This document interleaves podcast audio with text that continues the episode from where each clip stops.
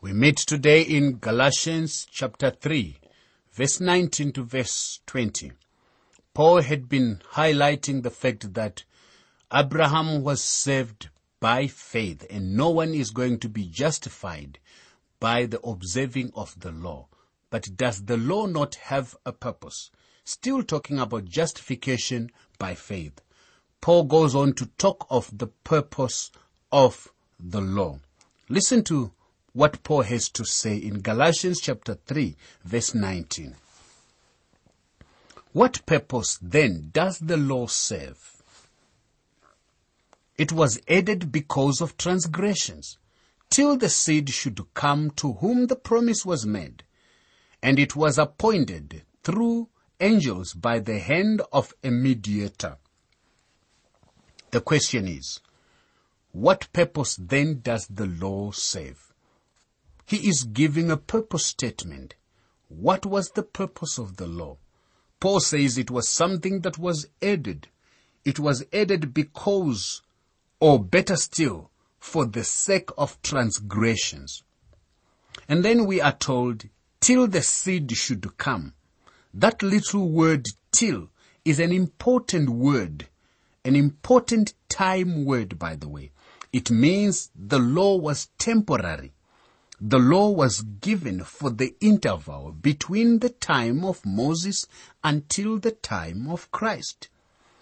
But it does not mean we can break the law. We read in John chapter 1 verse 17, For the law was given through Moses, but grace and truth came through Christ. It is very important to see that the law was temporary until the seed came or until the seed should come. That seed is Christ. The law was added because or for the sake of transgressions. It was given to reveal, not to remove sin. The law was to show man himself as being a natural, ugly, crude, rude sinner before God. Any man who is honest will actually look at himself in the light of the law and see himself the one conclusion that they must reach is guilty. It was not given to prove that all men were sinners. Nor was it given, as many liberals are, would say, as a standard by which man becomes holy. No. You would never become holy this way. Because first of all, you can't keep the law in your own strength. Many people think that man becomes a sinner when he commits a sinful act. That is not true. Man does not become a sinner when he breaks down and commits sin. He breaks down a law or until he has broken down a law or until he has sinned. This is not the way the scripture teaches. Man is a sinner because he is a sinner. It is because he is already a sinner that he breaks the law. And that is why he commits sin. A man steals because he is a thief. A man lies because he is a liar. Now I find myself guilty of lying, although I blame it on other people. You see, I may leave my house in the morning and the first person I meet says, what a beautiful day. And I say, yes, it is. When truthfully, it is a terrible day. We sometimes just speak without thinking. I lie about it. Then he asks, how are you feeling today? Well, to be honest, I may not be feeling very well, but you know what I say? I say, I am fine. Just speaking those words even without thinking. Right there, in the first few minutes of my day, I will have lied twice. It just was natural for me to do that. It is natural for you to break the law. Some of us commit more serious lying than that. Why do we do that? We have that fallen nature. That's all. And the law was given to show that we are sinners and that you and I need a mediator. One to stand between us and God. One to help us in our weakness. So the law had a purpose. Galatians chapter 3 verse 21. Is the law then against the promise of God? Certainly not. For if there had been a law given which could have given life, truly righteousness would have been by the law. If there had been another way of saving sinners, God would have used it that way. That's basically it. If he could have given a law by which sinners could be saved, he would have done so. But there is none. Galatians 3 verse 22. But the scripture has confirmed all under sin that the promise by faith in Jesus Christ might be given to those who believe. Now, we have seen that the law brought death. The soul that sins shall die. Ezekiel chapter 18 verse 20. The scripture has confined all under sin. Therefore, all died. What is needed, therefore, is life. We have seen that the law brings death, which is all that it can do. It is not actually the degree of sin, but the mere effect of sin that brings death. Hence, all are equally dead and equally in need. You may not have committed as great a sin as some dictators and some big time criminals, but you and I have the same kind of nature that they have. It is not the degree of sin, but the very fact that we are sinners. It is that which brings us death. And we need to repent. We need to come to God through this only avenue that can make us justified before God. Actually, let me illustrate this fact of sin and not the degree of sin. I would like you to picture a building which is about 24 stories high. There are three men on top of the building and the superintendent goes up to see them and warns them, now be very careful. Don't step off this building or you will be killed. It will mean death for you. One of the fellows says, this crazy superintendent is always trying to frighten people. I don't believe that if I step off this building, I will die. So what does he do? He deliberately walks to the edge of the building and steps off into the air. Suppose that when he passes the tenth floor, somebody looks out the window and asks, well, how is it going? And he says, so far, so good. It's going very well. But my friend, the truth is he hasn't arrived at the bottom. There is death at the bottom. The superintendent was right. The man is killed. Now suppose another fellow becomes frightened at what the superintendent said. He runs for the elevator or the steps and accidentally slips. He skips right off the edge of the building and falls to the street below. He too is killed. The third fellow will say, he is thrown off the building by some gangsters because he is their enemy. He is killed. Now the man who was thrown off the building is just as dead as the man who deliberately stepped off and the man who accidentally slipped off the building. All of these men broke the law of gravity and death was inevitable for all of them. It is the fact, you see, and it is not the degree. It is the fact that they went over the edge. They all broke the law of gravitation. Now, my friend, that is so true. The fact that you are a sinner, you have the sin nature, condemns you.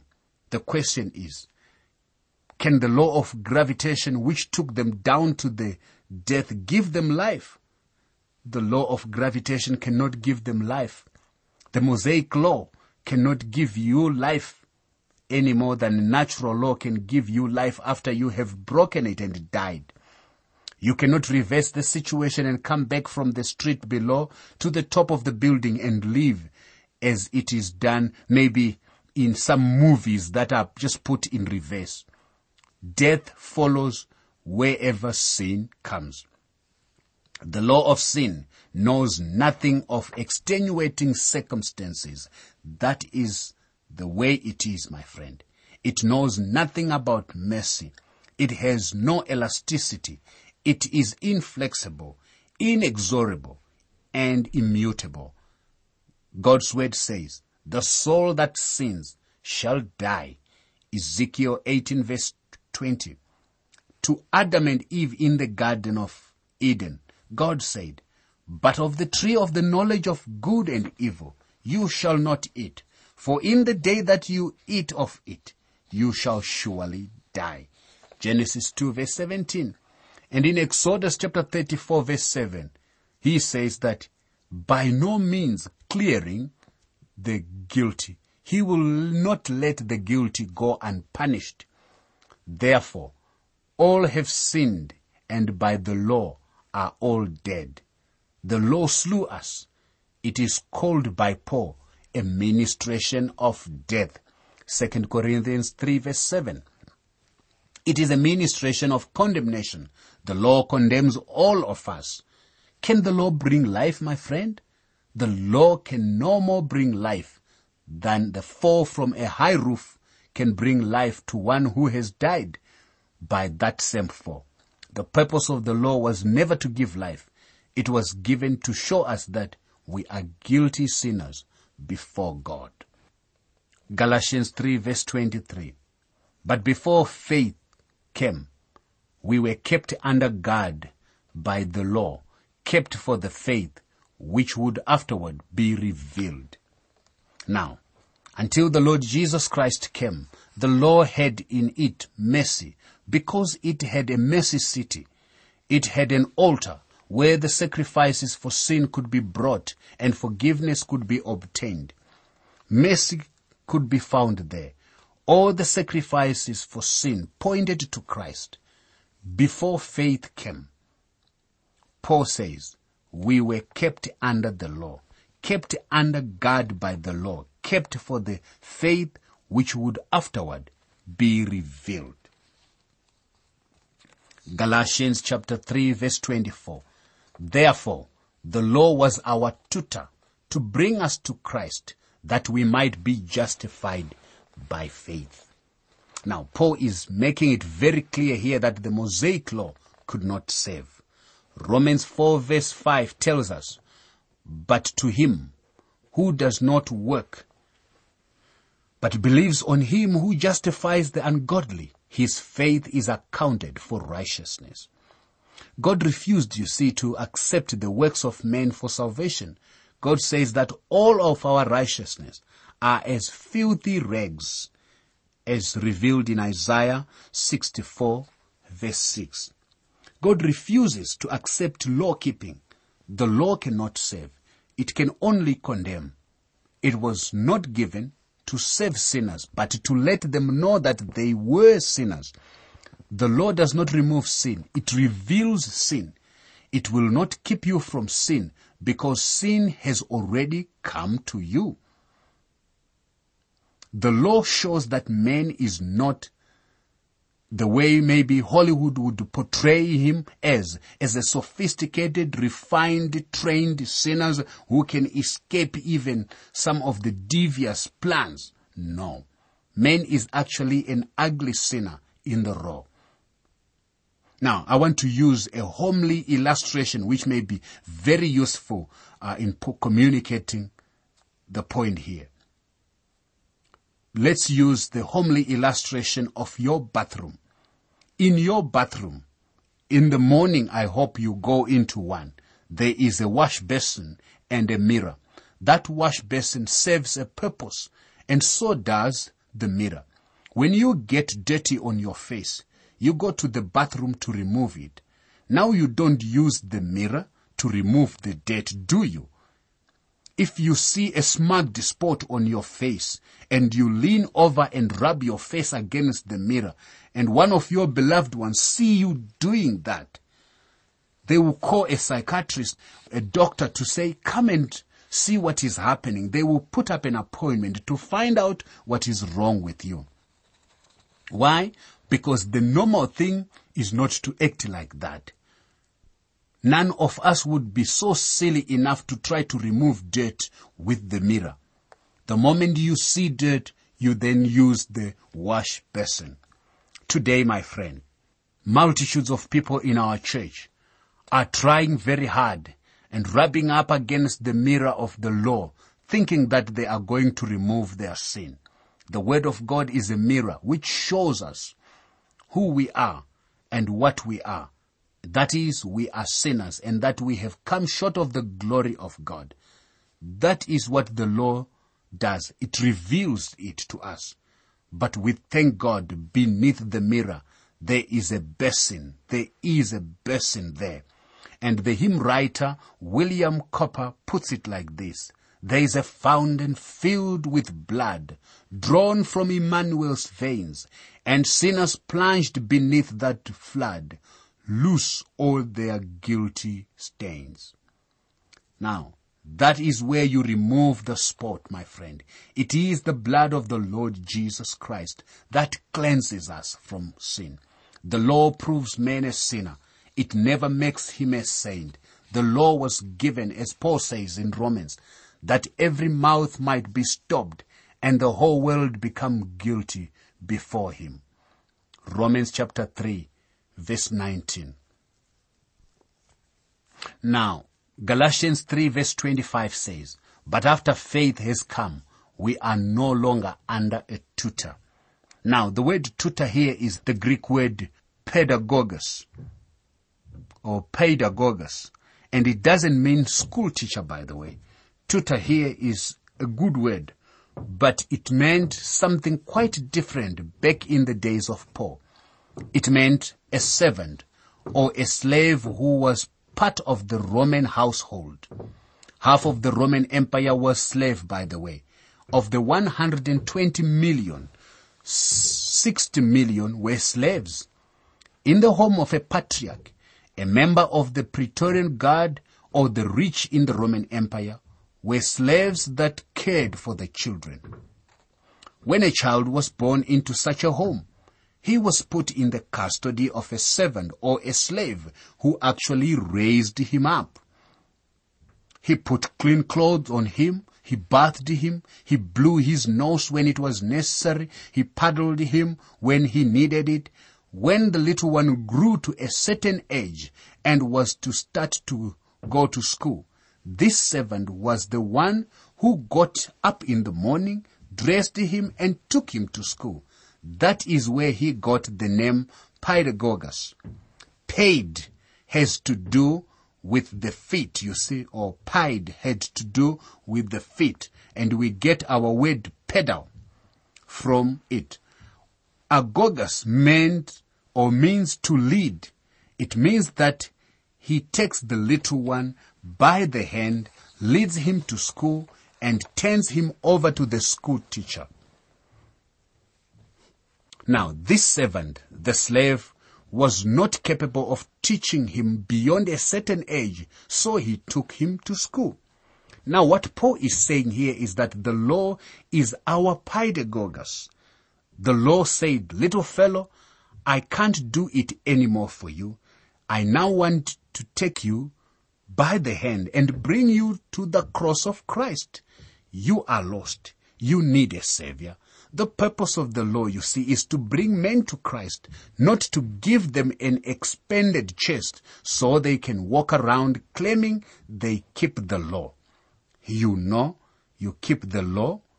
All you have to do is to examine your own heart to know that. Do you keep the law? Are you able to? Galatians 3 verse 26. For you are all sons of God through faith in Christ Jesus.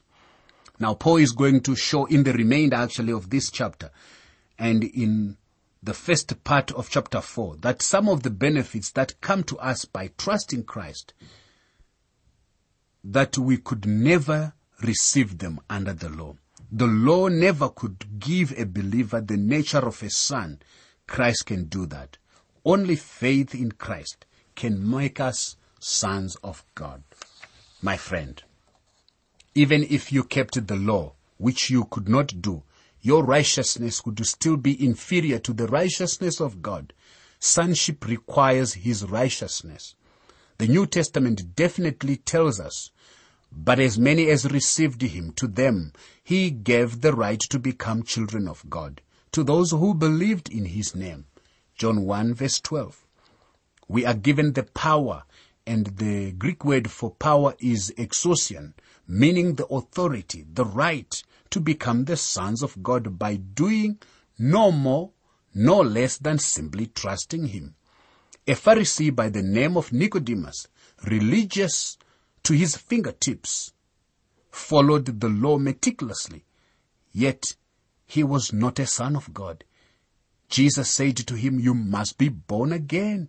John 3 verse 7. Now, I want to be dogmatic and very plain. Neither your prayers, neither your fundamental separation, your gifts, nor your baptism will ever make you a son of God. Only faith in Christ can make you a son of God. The most damnable heresy today is even the universal fatherhood of God and the universal brotherhood of man. The Lord Jesus Christ once looked at a group of religious rulers and said to them, you are of your father the devil and the desires of your father you want to do. John 8 verse 44. Now, I did not say that. It's gentle Jesus that said that. Evidently, there were some people in his day who were not sons of God. And my friend, I think that the devil still has a lot of children running around in this world and even some of them coming into the church. They are not all the sons of God. The only way you can become a son of God is through faith in Jesus Christ. Galatians 3 verse 27. For as many of you as were baptized into Christ have put on Christ. Now I hope you realize that this verse is not a reference to water baptism. Water baptism is ritual and I feel that is for every believer. Also, I believe that the mode of water baptism should be by immersion because immersion more clearly pictures real baptism, which is the baptism of the Holy Spirit. The baptism of the Holy Spirit places you in the body of believers.